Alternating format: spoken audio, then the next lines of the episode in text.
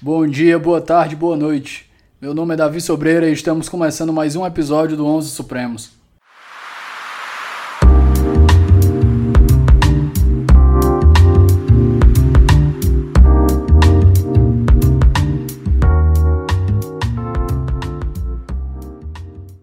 Meus caros, é como sempre uma honra de trazer figuras diletas do nosso mundo jurídico para conversar aqui com a gente. E hoje eu trago a voz do bom senso e da razão lá no Twitter, o comandante do Bom Dia dos Lindos, professor Guilherme Madeira. Professor, por favor, se apresente para o nosso ouvinte. Olá, meus amigos, muito bem-vindos. Davi, é uma honra estar aqui uh, batendo papo com você e com seus ouvintes. Eu acho que uma das coisas muito legais da internet é permitir que a gente conheça pessoas que, se ela não existisse, a gente dificilmente conheceria. Né? Eu te conheci no Twitter e, e também gosto muito das suas ponderações, embora, e eu imagino que a recíproca seja verdadeira, embora a gente não concorde com tudo, e a gente não precisa concordar com tudo, a gente só precisa partir sempre de premissas uh, importantes e comuns, que é o marco civilizatório, defender a Constituição, eu acho que, e, e sempre de, um, de uma premissa de, de verdade e sinceridade. Para quem não me conhece, uh, eu sou professor Madeira, eu sou professor aqui no estado de São Paulo, sou mestre e doutor uh, pela USP, sou professor do Mackenzie, sou professor uh, no Damásio, sou juiz de direito, sou maratonista amador. Sei que o Davi também está iniciando na corrida. Inspira por inspiração sua, diga-se de passagem. Ah, muito bem, muito bem. E, e é isso. Eu sou, sou uh, um cara que tenta minha linha político-ideológica. Eu acho que é importante deixar isso claro, Davi. Eu deixo isso claro no primeiro capítulo do meu livro, do meu curso de processo penal. A minha linha ideológica no processo penal é a busca do equilíbrio entre a eficiência e o garantismo. Eu acho que nas lições do, do professor Alberto Binder, a gente precisa uh, rejeitar esses polos opostos e buscar um equilíbrio. E o difícil da gente ter essa posição do centro é que a gente apanha de todo lado. Né? Todo lado bate na gente, então uh, os eficientistas batem na gente, os garantistas extremados também. Então, é difícil, mas uh, nada como ter a coerência e a consciência do, do, do dever tranquilo e da, de saber que você está defendendo a Constituição e não um projeto de poder de A, B ou C. Perfeito, professor. Acho que essa introdução foi excelente. Inclusive, o seu jabá vai se repetir lá no final nas nossas indicações de livros para os ouvintes, porque eu acho que o nosso assunto de hoje, que eu acho que o ministro Marco Aurélio não podia ter colocado de maneira melhor, é o inquérito do fim do mundo, né? E eu acho que nada melhor para tratar, ninguém melhor para tratar de um assunto desse do que um processualista penal. Professor, acho que introdu na minha introdução aqui a gente pode trazer para o ouvinte o que, que aconteceu, né? Vamos lá. Inicialmente, em 2019, aconteceu de é, muitas ofensas foram direcionadas à corte, à Suprema Corte, aos seus ministros. E isso resultou até numa. Na verdade, isso foi origem de uma entrevista que aconteceu, uma matéria da revista Cruzoé, do pessoal do antagonista, que falou, que colocou o ministro Toffoli como amigo do amigo do meu pai, uma conexão com o ex-presidente Lula. Isso fez com que a corte, recebendo ataques de perfis fakes e virtuais e por aí vai, abrisse um inquérito ad hoc, diga-se de passagem, com a indicação apontada pelo próprio Toffoli, não foi nem algo que foi sorteado, né? No, no que eles chamam de supremo algoritmo. E isso levou à censura, eu acho que não tem outra palavra, levou à censura da revista Cruzoé e à abertura desse inquérito e foi um tanto quanto tenebroso, acho, na, na, na, na mais eufêmica das expressões. Isso discorreu, a, e haviam, pelo menos, havia indícios de que membros do Ministério Público Federal estavam por trás desses, desses ataques, falavam de pessoal da Lava Jato e por aí vai. Então, estou só é, replicando alguns dos argumentos, alguns dos assuntos que foram noticiados pela mídia. E, mais ultimamente, diga-se de passagem, o governo foi pró, né? O governo atual se, se colocou a favor do inquérito naquele momento, até que a gente chegou nesse último momento de 2020, quando o inquérito é, se estendeu para apoiadores do governo, da blogosfera da blogosfera do gover governista e a gente viu o que, que tem acontecido, né? É, mandados de prisão, busca e apreensão e todo esse desfecho, acho que não dá nem para dizer que foi um desfecho, mas todo esse desenrolar que tem ocorrido até o momento.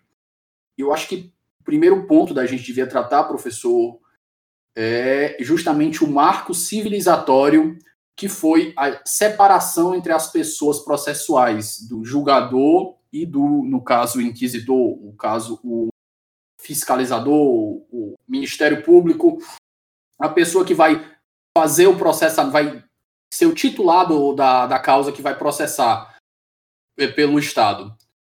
Professor, é, eu cedo a palavra para o senhor para a gente começar essa conversa a partir desse ponto.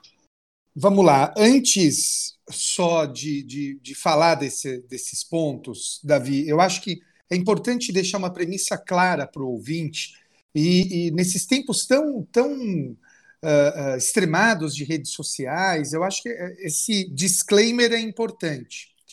Ninguém aqui, nem eu, nem o Davi, nem, nem ninguém uh, concorda com agressões dirigidas à Suprema Corte, dirigida aos membros da Suprema Corte. Acho que é importante deixar claro: não foram só uh, xingamentos bobos, como às vezes a gente vê nas redes sociais, pessoal defendendo, não, são as tias do WhatsApp que, que ficam xingando os ministros do Supremo. Não, me parece que foi muito mais grave. O ministro Alexandre, ele, ele uh, revelou na sessão de votação uh, sobre ofensas, não ofensas, né, mas ameaças que teriam sido feitas aos filhos dos ministros do Supremo, de que deveriam ser estuprados e esse tipo de coisa. Isso, isso é gravíssimo e eu não conheço ninguém uh, uh, do campo da, do campo razoável, vamos dizer assim, que vá dizer que isso é normal e que isso esteja abarcado pela liberdade de expressão. Feita essa esse disclaimer, vamos partir da sua proposta. Eu acho que é muito feliz a expressão que você Professor, usa, né? é, só um adendo antes do senhor começar. É, sobre o seu disclaimer, que eu acho que é extremamente necessário, mas é muito triste a gente ter que fazer um disclaimer desse, né? Mostra a situação de polarização que a gente tá. Ter que você... fazer um disclaimer sobre o óbvio.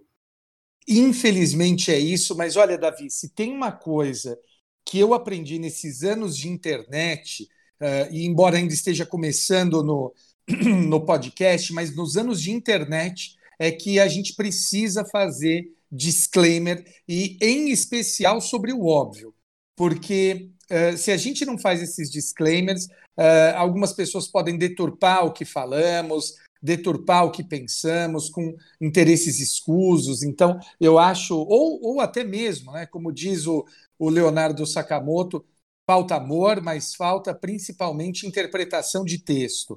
Então eu acho que é, é importante a gente a gente fazer esse disclaimer. Agora, na, na, internet todo cuidado é pouco. É verdade. Agora, eu, eu acho que você foi muito feliz na expressão que você usou de falar de ganho civilizatório, marco civilizatório, uh, a adoção da ideia de sistema acusatório. A separação das funções de acusar, defender e julgar, ele é um ganho incomensurável. É um ganho uh, que aprimora também a qualidade das decisões. Uh, veja, como eu disse no início, o meu marco teórico é o equilíbrio entre eficiência e o garantismo.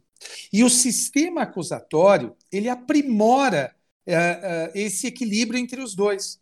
Porque um juiz que não investiga e que não acusa é um juiz que dá uma melhor decisão, seja para condenar o culpado, seja para absolver aquele que é inocente. Então, acho que esse ganho ele é fundamental. Agora, Davi, tem algumas coisas que eu acho que a gente precisa deixar, deixar claro. Então, por exemplo, é, embora haja esse ganho civilizatório, o fato é que o Brasil ele tem resquícios inquisitórios, resquícios inquisitivos no seu sistema uh, processual penal, e muitos daqueles que hoje criticam o inquérito do fim do mundo são aqueles que, num passado muito recente, defenderam uh, esse, esse sistema. E eu vou te dar um exemplo. No meu curso de processo penal, eu, desde a primeira edição, eu critico a possibilidade de, nos ritos de competência originária, o relator participar depois do julgamento. Então, para colocar o, o, o seu ouvinte, para situar o seu ouvinte, vamos imaginar que um deputado federal seja investigado por um crime lá no Supremo. É sorteado um relator, esse relator é um ministro do Supremo, e depois ele vai, ele vai conduzir as investigações, uh, e depois ele vai participar do julgamento, quando uh, do julgamento da causa, após o oferecimento da denúncia. Eu me lembro, Davi, que a primeira vez que eu falei isso mais abertamente foi no julgamento do mensalão, lá atrás, uh, do, do, mensalão do PT, do assim chamado mensalão do PT. E eu me lembro, Davi, que eu criticava, falava: olha, é um erro o ministro Joaquim Barbosa, ele foi uh, o presidente do inquérito e agora ele vai julgar a causa. E as pessoas me chamavam de petista é, por dizer isso, e depois as pessoas também diziam que é, não tinha nenhum problema, inclusive o Ministério Público. O Ministério Público disse que não haveria problema algum nesse caso.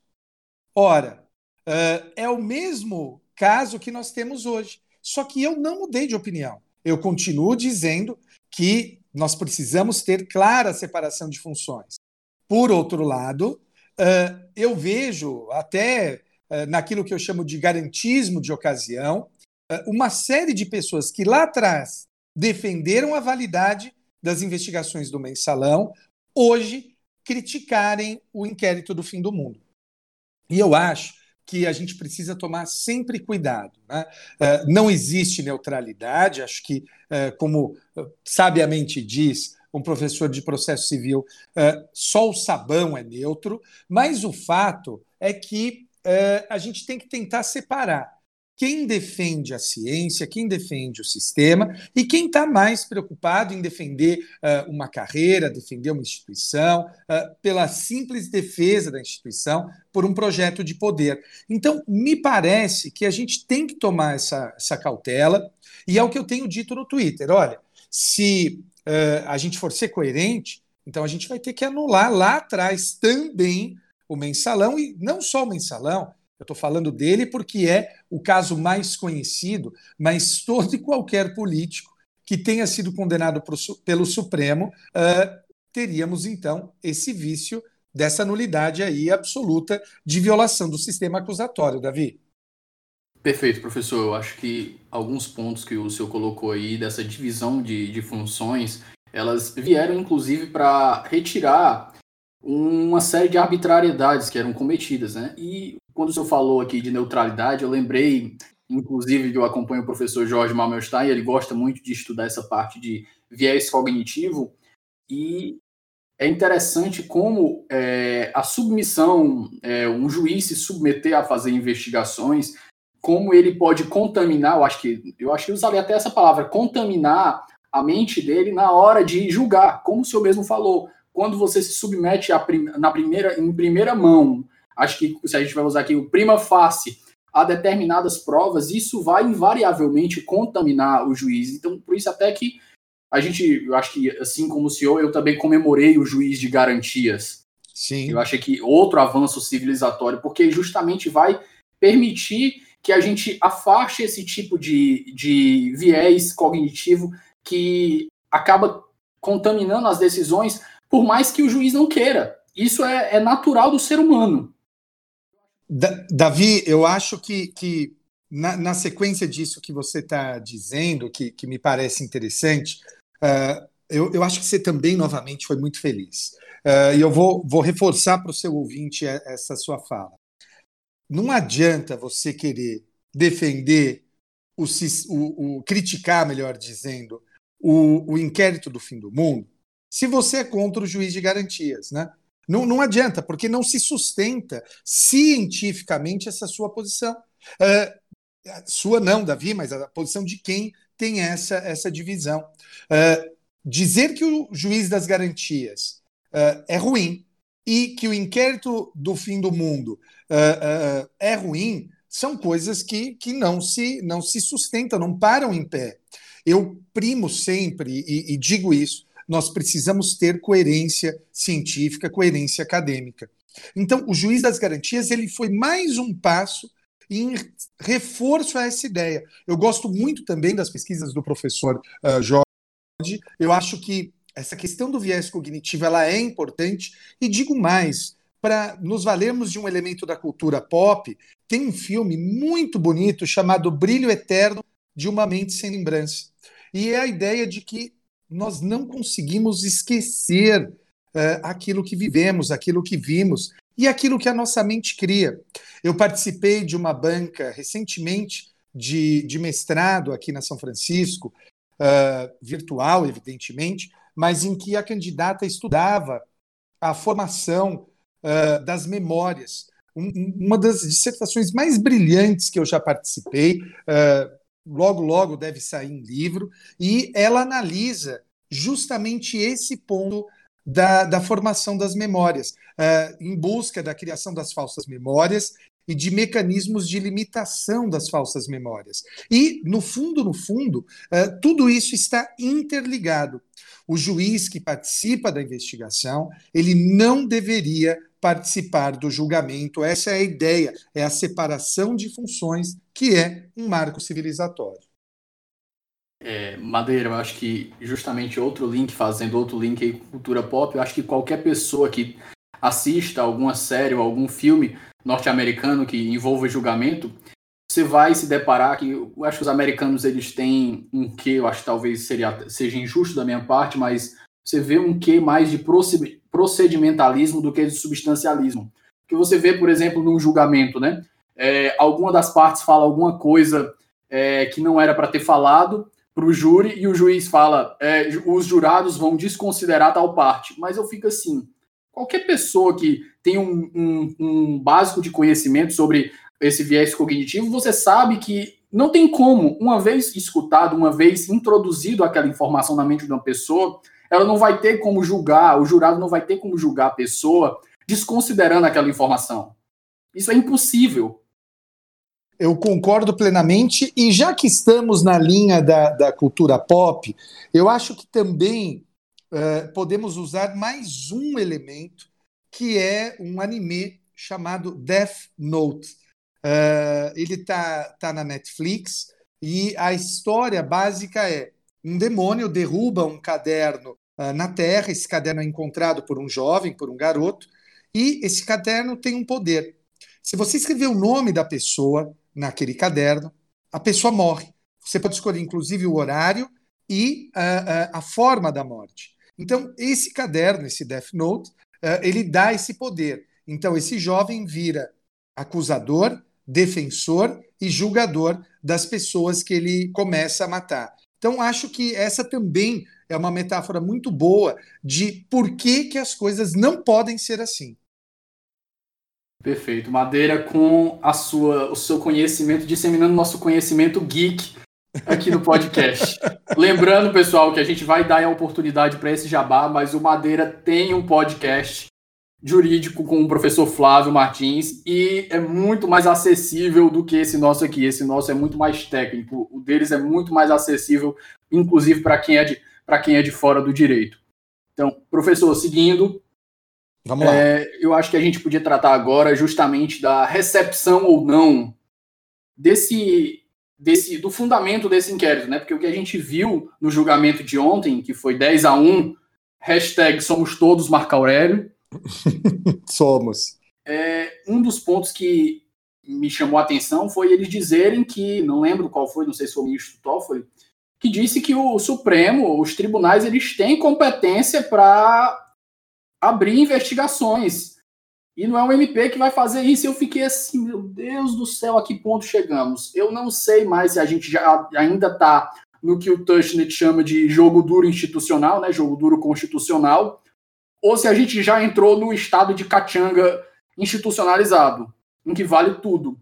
Que a gente vê um poder brigando e abusando de todas as suas prerrogativas, inclusive indo além de suas prerrogativas. Eu acho que o executivo abusa, a, a, ultrapassa as prerrogativas diuturnamente. E o que eu tenho visto aqui, pelo menos na minha opinião, o STF, em resposta a isso e aos ataques que tem sofrido, tem aderido a uma linha parecida. Lógico que não tão flagrante, mas não, tão, não, não abusa tanto, mas os abusos que ele tem feito realmente tem chamado a atenção. Uma coisa que me chamou a atenção, acho que um colega, um grande amigo que já participou aqui comigo, que é o Adeildo Oliveira, e ele fez uma observação que eu achei muito pertinente, o Madeira. Ele disse: Davi, se o STF fosse mais o que o Cass Sunstein chama de minimalista, né, fosse mais self, self-restrained, fosse mais contido, e ele tivesse abusado das prerrogativas dessa vez, as pessoas estariam mais caladas. O problema é que o STF tem a tendência de fazer esses abusos quer seja num ativismo, quer seja nesse tipo de investigação. Então, não é a primeira vez que o STF faz esse tipo de coisa. E eu acho que, como o senhor, eu sigo a linha de que se a gente tem que combater, entre aspas, o mal, o erro, a gente tem que fazer conforme as regras do jogo. Porque a partir do momento que a gente deixa de segui-las, a gente está se igualando, lógico que não no mesmo patamar, mas está se igualando, a gente está deitando na lama junto com quem a gente quer combater.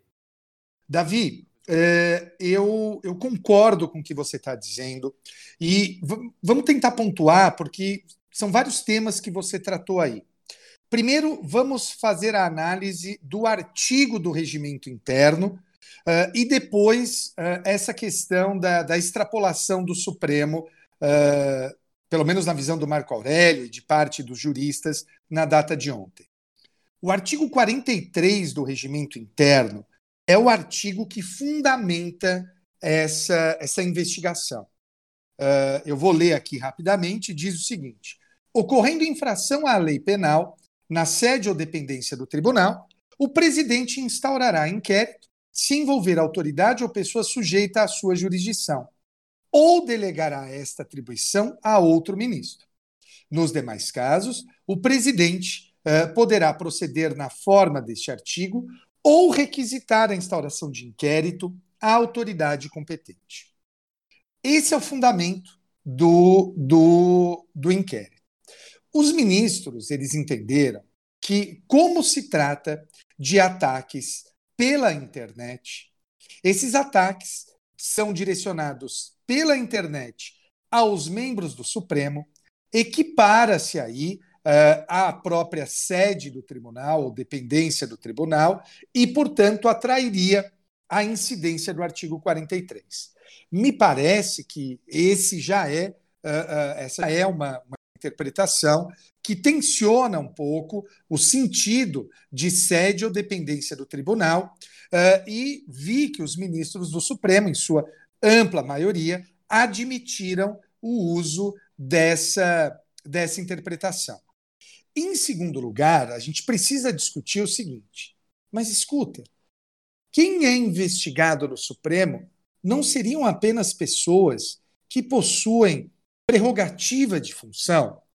Uh, essa foi a ideia criada pela Constituição Federal uh, de 88, de que o poder investigatório do Supremo estaria limitado às hipóteses de prerrogativa de função.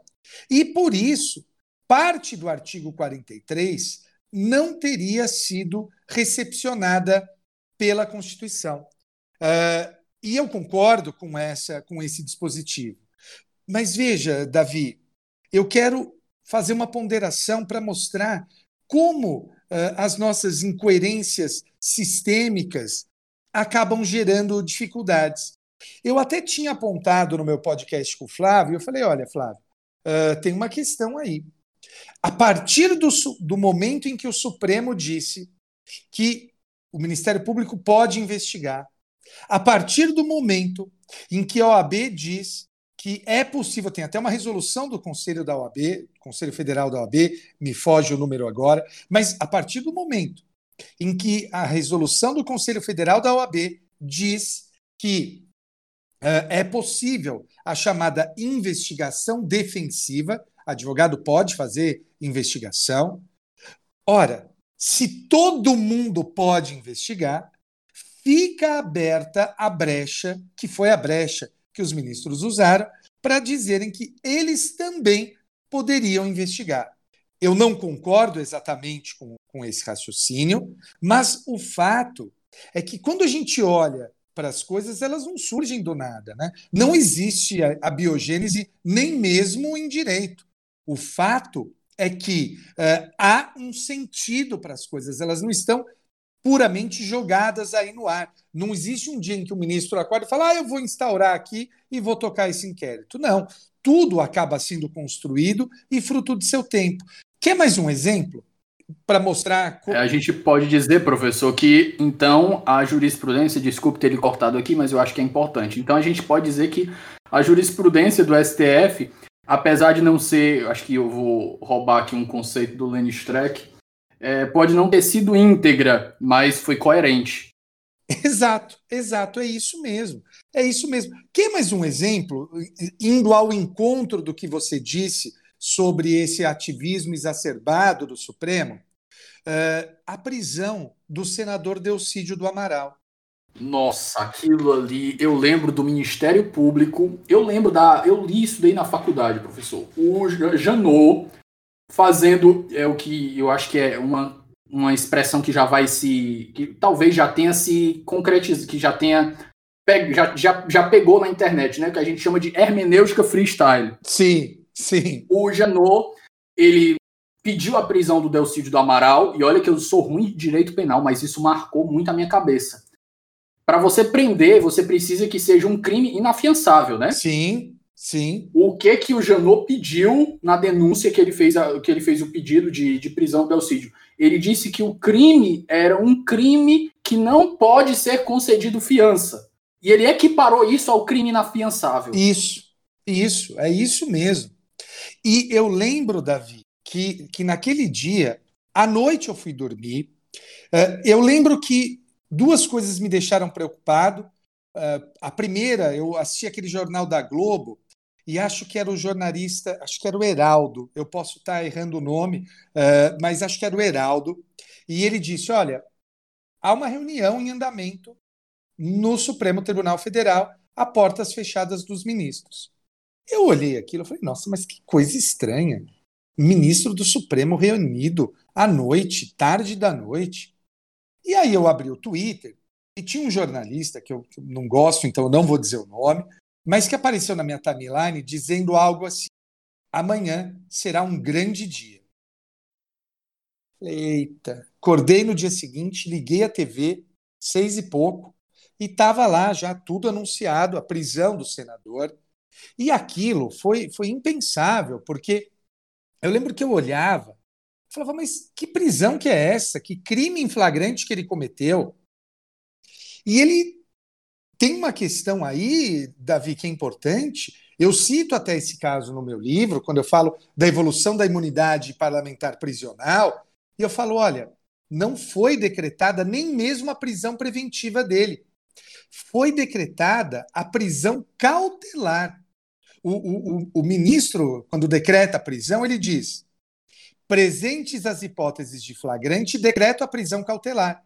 Então, ele próprio sabia que não podia estar fazendo aquilo, mas ele faz uma saída uh, uh, hermenêutica, né? uh, freestyle, como se diz aí na internet. E o fato é que quando eu, eu anunciei aquilo, e eu falei, olha, eu não consigo entender que prisão que é essa. Qual que foi a resposta que veio para mim? Ah, porque você é petista. Petista. Petista. e eu falei, gente, nós vamos pagar muito caro por tudo isso que está acontecendo.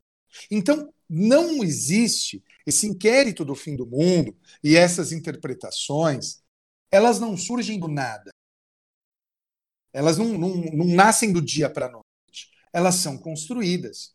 E por mais que o que o, o Delcídio Amaral tivesse feito fosse grave, e cá entre nós, foi gravíssimo. Né? Para quem não lembra, ele disse que tinha ministros do Supremo que garantiriam a liberdade do, do oh meu Deus, do, do, do rapaz lá da Petrobras, do senhor. Filho do Severo. Isso. é o filho do Severo. Ele falou para o filho do Cerveró que garantiria a liberdade do Cerveró por causa das pessoas amigas no Supremo. Então, pelo Eu acho de que ele ainda citou nominalmente alguns, né? Eu acho que o pior da jogada política foi justamente isso. O problema foi que citou ministros do Supremo e a, a corte precisou se posicionar politicamente, né? Eu não lembro desse detalhe, eu confesso que eu não lembro, Davi. Mas. É... Posso estar enganado, vou deixar a ressalva aqui. Tá, tá. Eu não, eu não lembro desse detalhe, para ser honesto. O, o que me chamou a atenção foi que o ministro Celso de Mello, que, na minha opinião, Uh, desde que eu comecei no mundo do direito, lá em 1993, uh, meu primeiro ano de graduação, até hoje, na minha opinião, é, é, o melhor ministro. Melhor ministro. Posso discordar dele, como discordo nesse caso do, do inquérito das fake news, ou mesmo nesse caso da prisão, o ministro uh, Celso de Mello também decretou a prisão dele, ele chancelou. Ministro Celso de Mello, que dez anos antes tinha cunhado a expressão freedom from arrest. Então, o fato é que as coisas políticas, a vida nacional levou a isso, e, de novo, eu insisto, as coisas não podem ser olhadas de maneira isolada. A gente tem que olhar a perspectiva histórica como um encadeamento de atos. E não há, a meu ver, como isolar a decretação da prisão preventiva do Cerveró desse entendimento agora do Supremo Tribunal Federal sobre o artigo 43. Então, de novo, faz parte desse momento atual, né, desse, desses tempos. Nós temos, por exemplo, Uh, o Zeitgeist. O Zeitgeist, exatamente. O, o, o, ministro Barroso, que vê o Supremo como um farol, né? ele disse numa entrevista para a Folha que é um farol que guia a sociedade. Eu, com todo respeito a ele, discordo uh, dessa, dessa visão. Contra-majoritário, representativo e iluminista. Exato. Eu, eu discordo dessa visão iluminista do Supremo. Eu, eu acho que que isso não é papel do Poder Judiciário, mas isso daí daria conversa para mais de dia. O fato é que o artigo 43, a meu ver, no seu ver e do Marco Aurélio, ele não foi recepcionado pela, pela Constituição Federal, mas os outros dez ministros discordam uh, dessa nossa visão, Davi. Tristemente, esse artigo só chegou na mão do Supremo nesse momento, né? Porque eu acredito que se fosse no momento de normalidade, esse artigo não teria sido recepcionado. Pelo menos eu, eu, eu gostaria de crer nisso. Assim Inclusive, professor. Do, assim como a prisão do, do Delcídio do Amaral não, não teria sido decretada, não fosse aquela situação também de anormalidade. Mas o fato, só para entrar nesse ponto, é que nós vivemos uma situação de anormalidade há mais de 10 anos, né? Quase desde o para ficar na, na época do impeachment, impeachment barra golpe, né? Cada um tem a sua visão, mas acho que desde a primeira eleição, a segunda eleição da presidente Dilma, quando é que foi isso? 2014? Eu não lembro. 2010. 10 a primeira, 14, 13 para 14 a segunda, se eu não me engano. Então, desde 2000 pra, 14 para 15, 14 para 15, professor. 14 para 15. Então, desde é, 2014, a gente vive uma situação de anormalidade, né? Mesmo aquelas uh, uh, conduções coercitivas da Lava Jato, então que foram aplaudidos. Vazamentos, vazamentos seletivos, que a gente viu que o vazamento agora ele é normal, é extremamente normal. Inclusive, eu acho que vou só fazer um gancho com a operação que a gente teve ontem de manhã que prendeu o Queiroz. Não sei se o senhor acompanhou, mas o juiz que, que, que ordenou a operação, ele ordenou sem dizer quem é que ia ser preso. Quem é que. Para quem era o mandato? O delegado e os policiais da Polícia Civil estavam cumprindo, fazendo a operação, chegaram em Atibaia e, segundo os jornalistas, eles estavam acreditando que iam fazer uma operação para prender respiradores superfaturados. Isso tudo com medo do vazamento. Eita, eu, eu, eu tinha visto por cima, no mandado não constava o nome do Queiroz? Parece que não constava o nome do Queiroz. Eles chegaram lá e no momento que acabaram descobrindo, um negócio, é um negócio assim bizarro. Você chegar num ponto de ter que esconder da própria organização para com medo de. É um negócio totalmente sem noção. Ou seja, para usar também um termo que a gente tem usado ultimamente, o novo normal uh, é a situação excepcional e ela já dura há muito tempo. Então, hoje a gente vive tudo uma situação de excepcionalidade. E me parece que a crise por que passa o direito não é uma crise exclusiva do direito, é uma crise da sociedade. Então, eu acho, Davi, que uh, o, o, o, direito, o Supremo, no fundo, ele está apenas manifestando toda essa, uh, essa dificuldade que a sociedade passa. Né? Sociedade e o mundo, para voltar de novo à expressão alemã, o Zeitgeist. Professor, eu, eu sinto nesse momento que é, o que o senhor falou aí é, é, foi muito importante, foi uma sacada, um insight muito interessante para esse nosso episódio, que é não existe a biogênese no direito. É. A gente está começando, se a gente realmente pegar, que nem o senhor falou, e pegar essa construção dessa jurisprudência invasiva nos direitos fundamentais, é realmente é, é completo. Você, come, você começa a pegar lá de trás e você começa realmente faz completamente sentido. É um negócio que foi construído pouco a pouco. E é por isso que é importante, mais uma vez, o que o senhor falou, a coerência que nós man, nos mantermos contra esse tipo de invasão, inclusive quando, isso é, é feito contra quem nós não gostamos. Principalmente nesse momento. Exatamente. É aquele negócio. Ninguém aqui tá achando, tá dizendo. Por exemplo, é o que eu falo.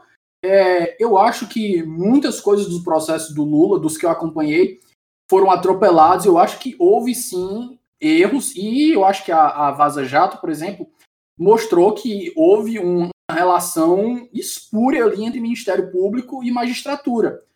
Mas eu não acredito que o Lula seja inocente por isso. Da mesma forma, hoje com o pessoal dos bolsonaristas. Eu acho que eles cometeram uma quantidade absurda de crimes que é, extrapolam muito a liberdade de expressão, principalmente com ameaças, usando perfis anônimos, atacando as instituições e, e, e por aí, por aí. Mas nem por isso eu vou chancelar esse tipo de invasão, porque os direitos fundamentais eles estão para a sociedade como um todo. Eles não, são, não estão só para quem a gente gosta. Então, uma coisa que me chamou a atenção, inclusive eu não vou citar nomes aqui, eu vi posições de pessoas que eu acompanhava que me deixou, me deixou extremamente chateado. Um deles foi foram professores que em 2019 se colocaram flagrantemente contra o inquérito do fim do mundo, dizendo inclusive que o artigo 43 não havia sido recepcionado. E agora esse ano já estavam sendo a favor.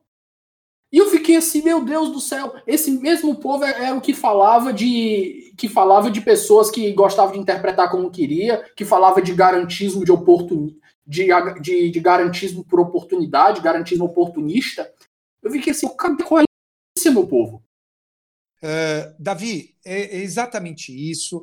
Eu, eu acho que, insisto, a gente precisa ter coerência, a gente precisa Uh, eu, eu sempre digo isso nas redes sociais. O seu estudo, o seu conhecimento deve ser, o seu amor à ciência deve ser maior do que o seu amor ou ódio a um político. Não coloque o seu conhecimento a serviço de político algum, uh, seja por amor, seja por ódio, porque você está jogando ele pela, pela janela, você está jogando ele pelo lixo. Então, me parece, Davi, nesse ponto que uh, uh, é triste, mas também uh, a gente vê aí que hoje isso existe e seja por um político, seja por uma instituição, seja pelo que for, as pessoas abrem mão muito facilmente da sua coerência e da sua posição, Davi. É muito fácil hoje, inclusive deve estar no a gente pode incluir no Zeitgeist, é justamente a pessoa sacrificar sua dignidade em, em prol de posições políticas. Muito triste.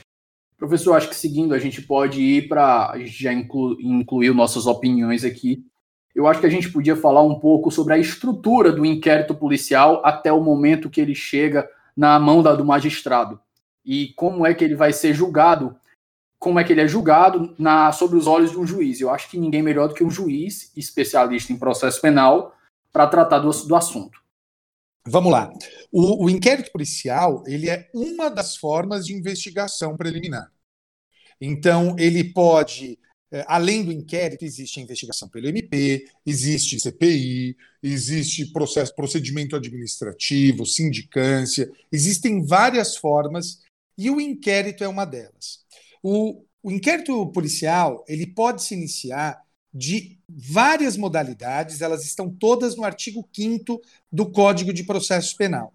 E uma delas, Davi, que é ligada a, a esse nosso tema, é se o juiz pode requisitar a instauração de inquérito policial.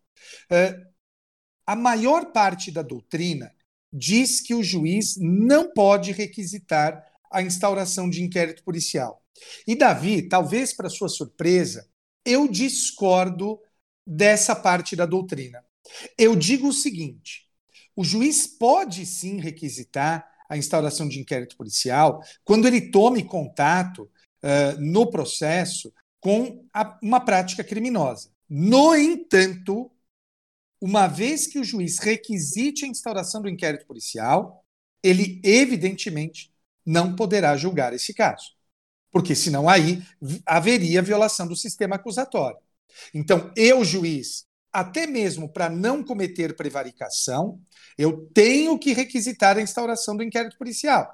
Mas depois eu não vou poder julgar uma ação penal que surja desse inquérito. Essa é a minha visão, e nesse ponto eu sou minoritário. A maioria dos doutrinadores diz que o artigo 5, nesse ponto do CPP, não foi recepcionado pela Constituição Federal. Bom, instaurado o inquérito, o fato é que uh, o delegado ele tem liberdade para conduzir a investigação. E é bom que tenha mesmo, tá? Uh, cada investigação exige uma metodologia própria e o delegado precisa uh, seguir essa metodologia que ele considerar mais adequada para aquele caso.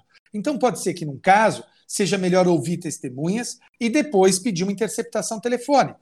No outro caso, pode ser o inverso. Uh, pode ser que seja melhor, não, vamos fazer a interceptação, depois a gente ouve as outras testemunhas. Então, varia de inquérito para inquérito. É importante notar que essas medidas que restringam direitos fundamentais, como busca e apreensão domiciliar, interceptação telefônica, captação ambiental de imagens e sons, quebra de sigilo bancário e fiscal, essas medidas só podem ser determinadas por ordem judicial. O delegado ele não pode fazer isso uh, uh, sem ordem judicial, sob pena de incorrer aí em prova ilícita. Ao final do inquérito, Davi, o delegado faz um relatório, manda para o promotor, o promotor, analisando esse relatório e os elementos do inquérito, vai oferecer a denúncia perante o juiz. Aí o juiz recebe e conduz o processo para que haja a repetição dessas provas, agora chamadas de provas, porque vai ter contraditório, vai ter ampla defesa, isso é repetido em audiência, salvo essas que eu falei de interceptação telefônica, busca e apreensão, e ao final da audiência temos os debates, fala o promotor, fala a defesa, e o juiz irá julgar. Eh, eu queria, embora não seja exatamente o nosso tema, Davi, eu acho que é importante dizer que o juiz das garantias vem para fazer uma separação super importante. A separação é o juiz que participa do inquérito, ele não vai participar do processo. Davi, eu me lembro que quando eu comecei a falar do juiz das garantias, muita gente disse assim: é, não pode ter o juiz das garantias, porque não tem como, a gente tem que dobrar o número de juízes. Davi, na época eu dizia, e as pessoas falavam que eu estava louco, eu falava: não, não tem problema, gente. É só usar o processo digital.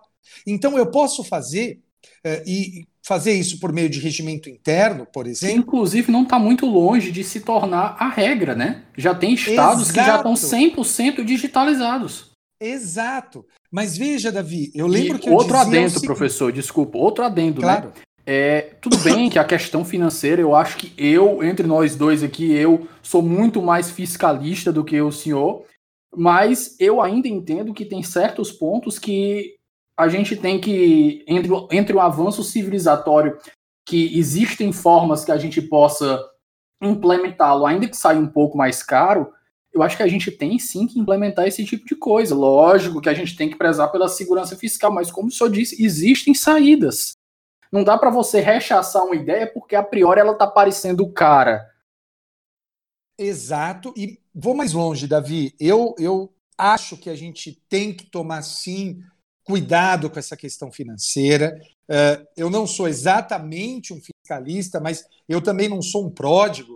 Eu acho que uh, a gente precisa sim cuidar. Somos um, um país pobre que passa por uma crise econômica que vai se aprofundar é, se avizinha essa crise econômica.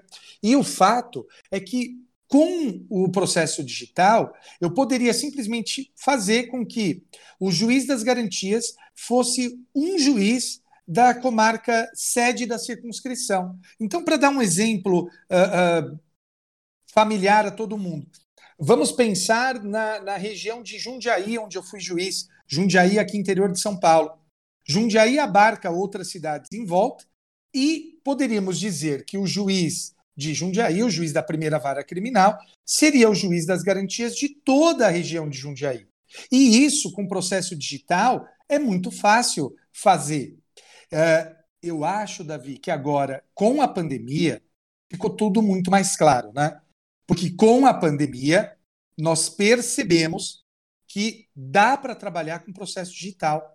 E dá para fazer isso. Então, quando o Supremo for julgar o juiz das garantias, acho que ele julga em setembro, quando ele for julgar, eu espero que uh, haja essa, essa, uh, essa visão que a pandemia transformou o direito e dá para usar o, o, o processo digital para isso, Davi. E fazendo um advogado diabo e o contra-advogado diabo também, professor, justamente com esse link que o senhor fez, a gente pode, eu ia suscitar aqui, por exemplo, eu sou do Ceará e no interior do Ceará aqui, a maioria dos processos, não, não vou dizer maioria porque também seria um chutômetro, mas existem cidades que a maioria dos processos ainda são físicos.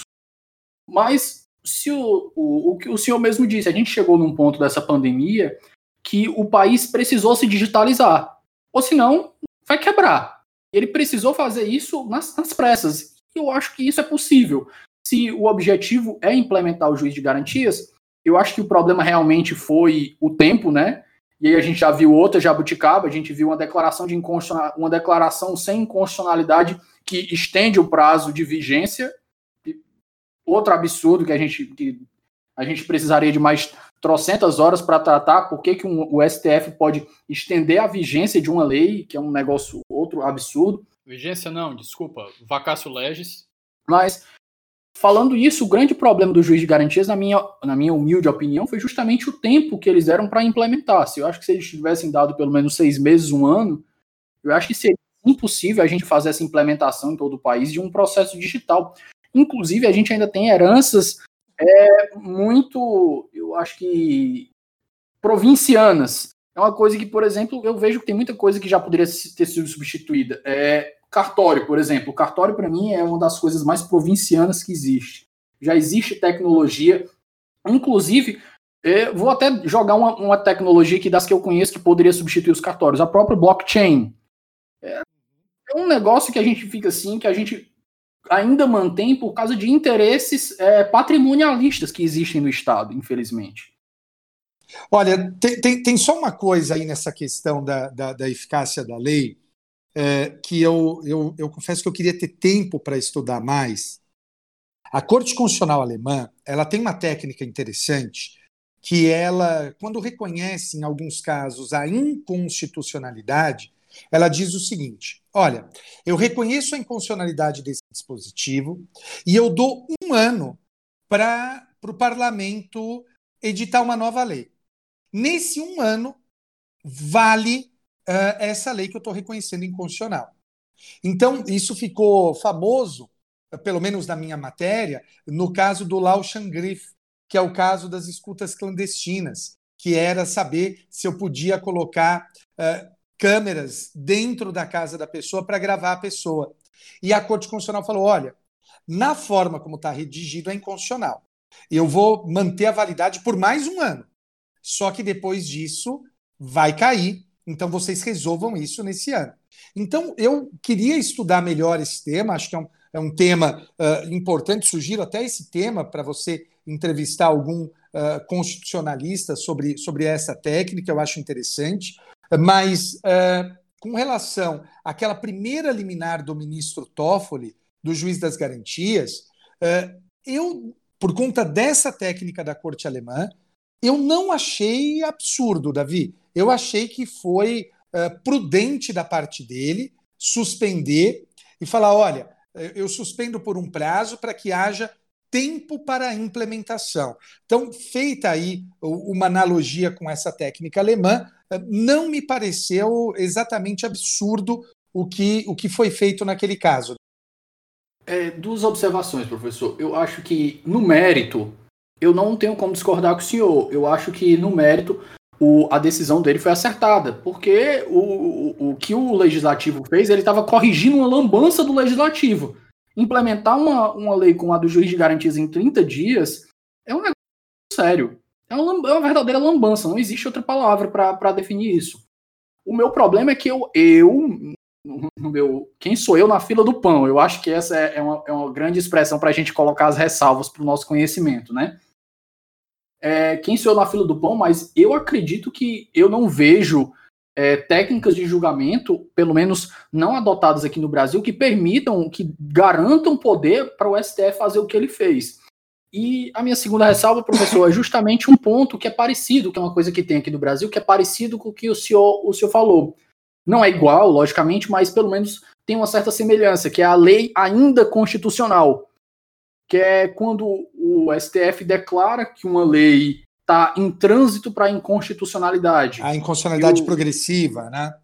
É, eu não sei, eu não sei se tem esse mesmo nome, mas eu acho que um dos casos que eu lembro foi justamente do prazo em dobro, era pelo menos antes do, do, do CPC, né? Antes do CPC de 2015. Antes do CPC de 2015, eu acredito ter visto um, um julgado do Supremo Tribunal Federal que ele falava que a, a lei que garantia prazo em dobro para a Defensoria Pública estava em trânsito para a inconstitucionalidade. Por quê? Porque esse prazo em dobro só era garantido para a Defensoria porque a Defensoria ainda não estava plenamente equipada, então ela precisaria de mais prazo para poder lidar com a demanda que ela tinha. Mas aí veio o Código de, de Processo Civil de 2015 e, e, acabou com essa discussão, porque ele realmente deu para todas as entidades que tem origem do poder público, direto ou indiretamente, o prazo dobrado. O, o Supremo já tinha definido isso no artigo 68 do CPP, que dá poder para o Ministério Público uh, promover a reparação do dano uh, quando a vítima for pobre. E o Supremo disse: olha, esse artigo 68 sofre de inconstitucionalidade progressiva. À medida em que os estados forem criando e estruturando as suas defensorias públicas, ele se torna inconstitucional. Então, há estados em que o 68 é válido, há estados em que o 68 não é válido. Então, há, há essa, essas pequenas nuances de inconstitucionalidades, né? Perfeito. Eu acho que vamos chegar no nosso bloco final aqui, professor. Vamos lá. Eu acho que esse daqui é um ponto importante. Na, no julgamento, o... ficou estabelecido que, inclusive, eu quero pegar aqui para eu não ser não ser injusto nas minhas palavras. Só um segundo, professor, deixa eu pegar a anotação tá aqui.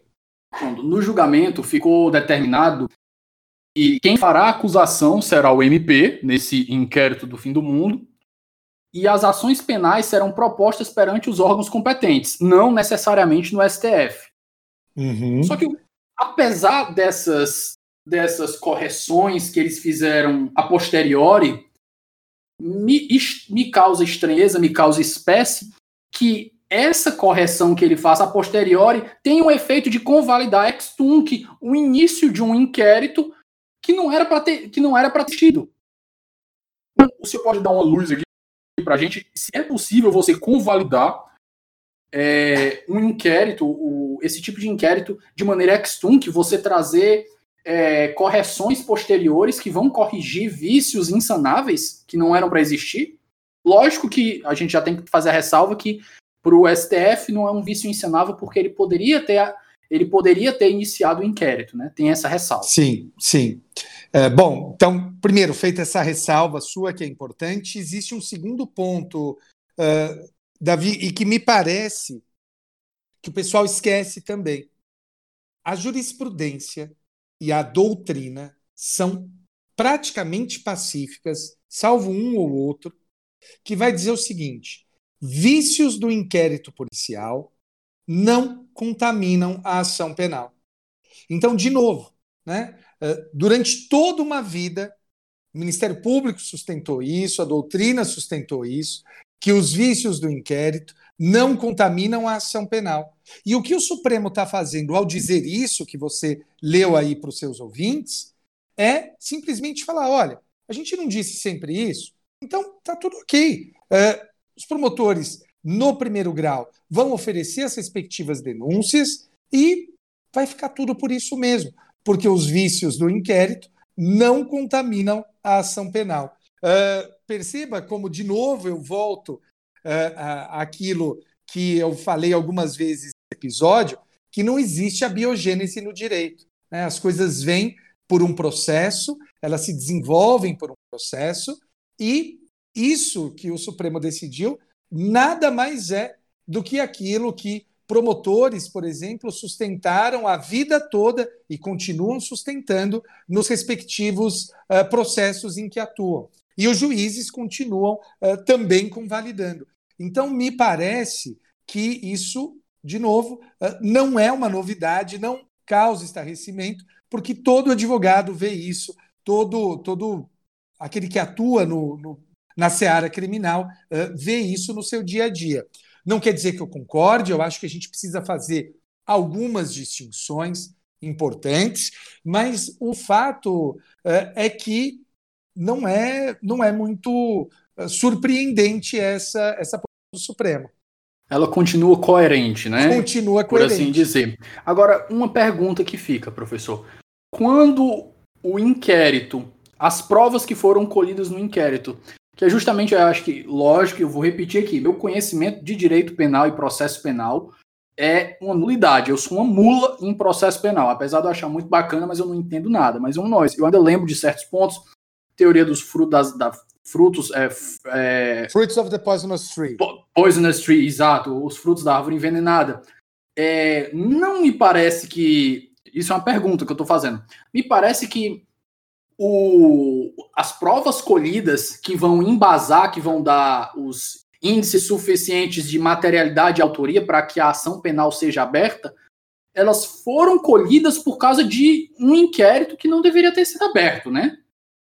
Então a minha pergunta que fica, como é que fica nessa situação? Se o inquérito em si foi contaminado, o inquérito em si não devia ter sido aberto, as provas dele, lógico, a gente está falando de uma de uma situação no vácuo, não na situação que o, o, o STF já, já chancelou. Mas numa situação no vácuo, se o inquérito não devia ter sido aberto, ele coletou as provas que embasaram a abertura da ação penal. Como é que fica a ação penal nessa situação, professor? Olha, uma, uma coisa que a gente precisa dar um passo atrás para poder responder a sua pergunta é qual é o conceito de prova ilícita? Existe uma enorme discussão doutrinária uh, depois da reforma que aconteceu uh, em 2008.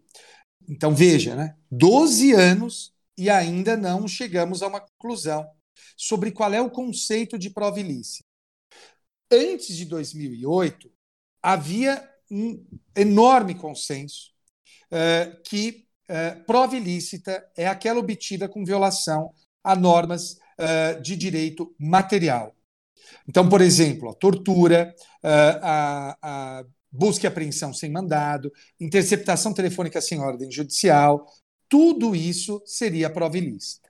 No pós-2008, fica uma discussão doutrinária, porque o artigo 157 do Código de Processo Penal, ele passa a definir o que é prova ilícita.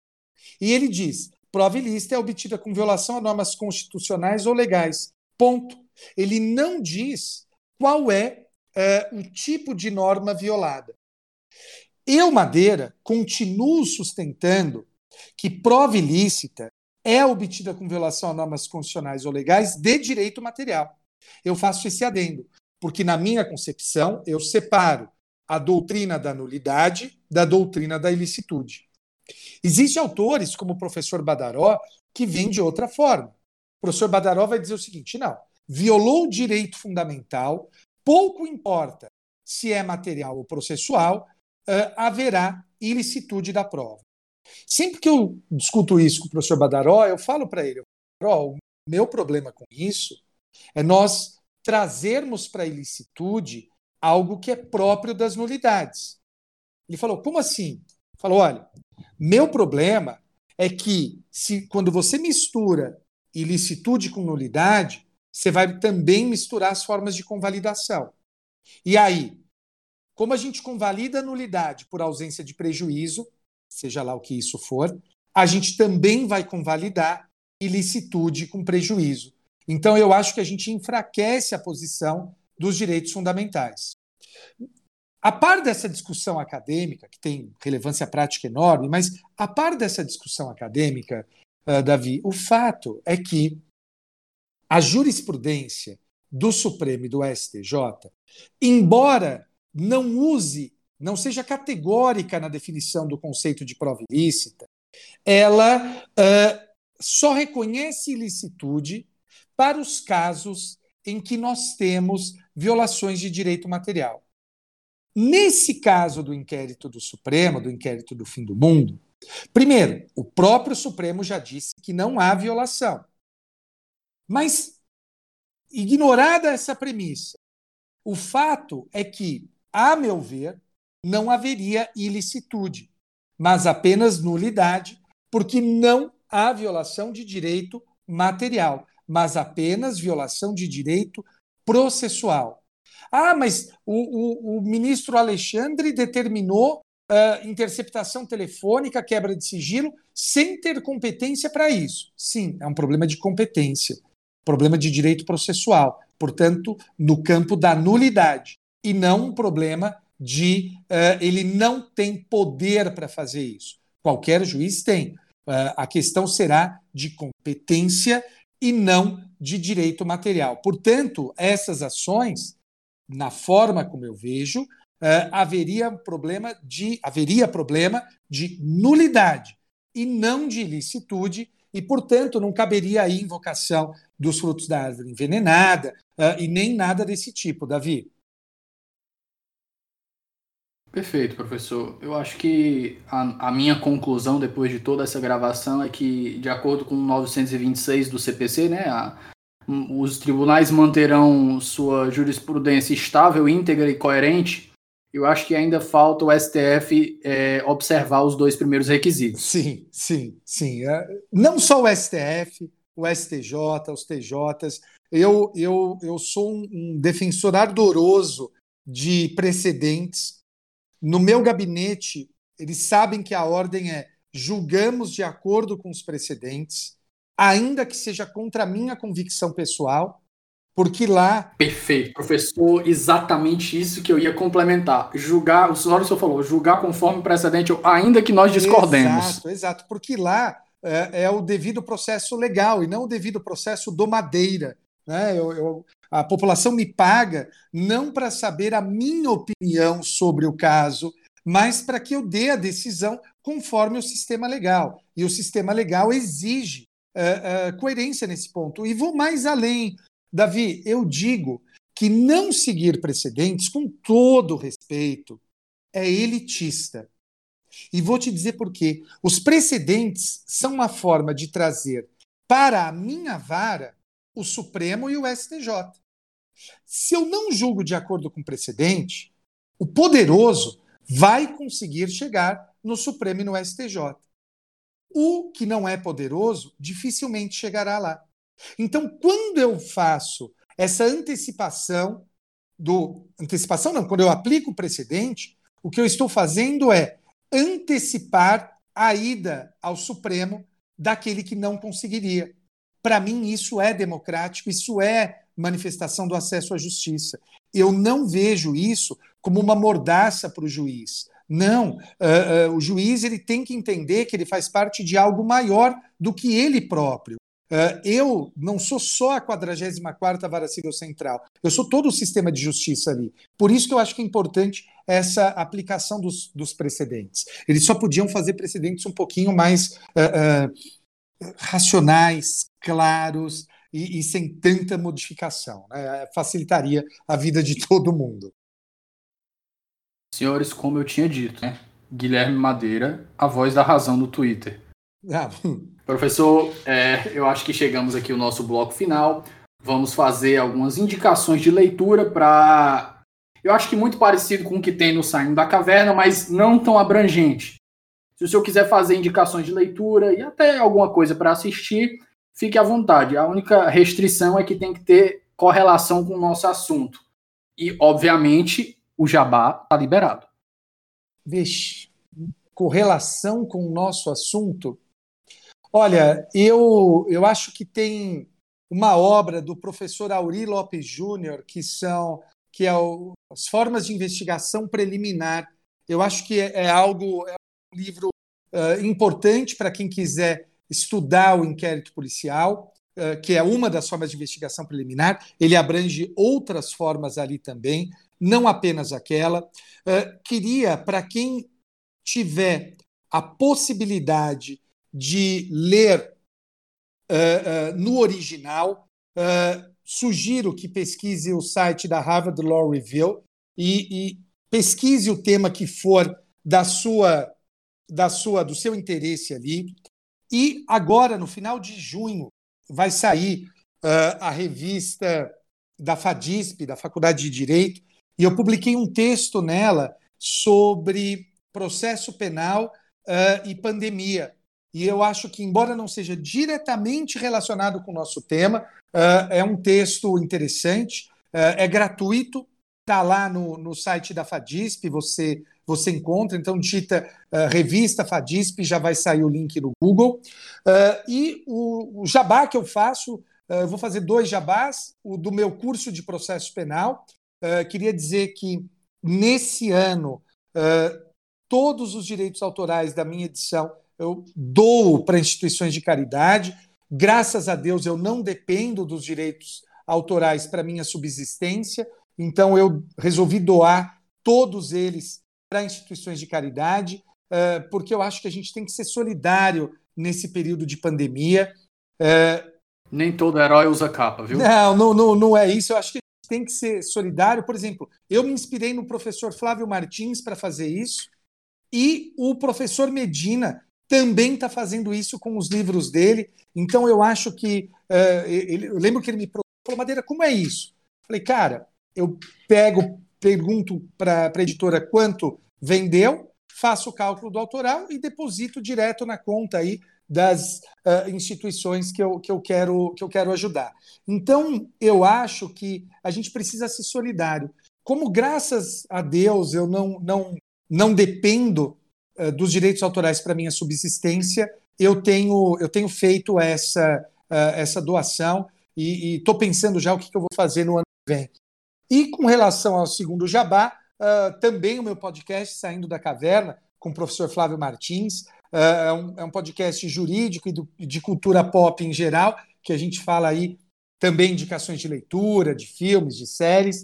Uh, e, e, é isso, Davi. Eu agradeço imensamente. É um super prazer estar aqui. Muito obrigado pela gentileza e estou à disposição aí para outras oportunidades que você queira falar sobre outros temas de processo penal. Professor, eu que agradeço, é uma verdadeira honra ter o senhor por aqui. E, como eu sempre digo para todos os meus convidados, as portas estão abertas e eu ficarei de olho em assuntos para trazer o senhor de novo aqui. Muito bem. Muito obrigado. Muito obrigado. Tchau, tchau, galera.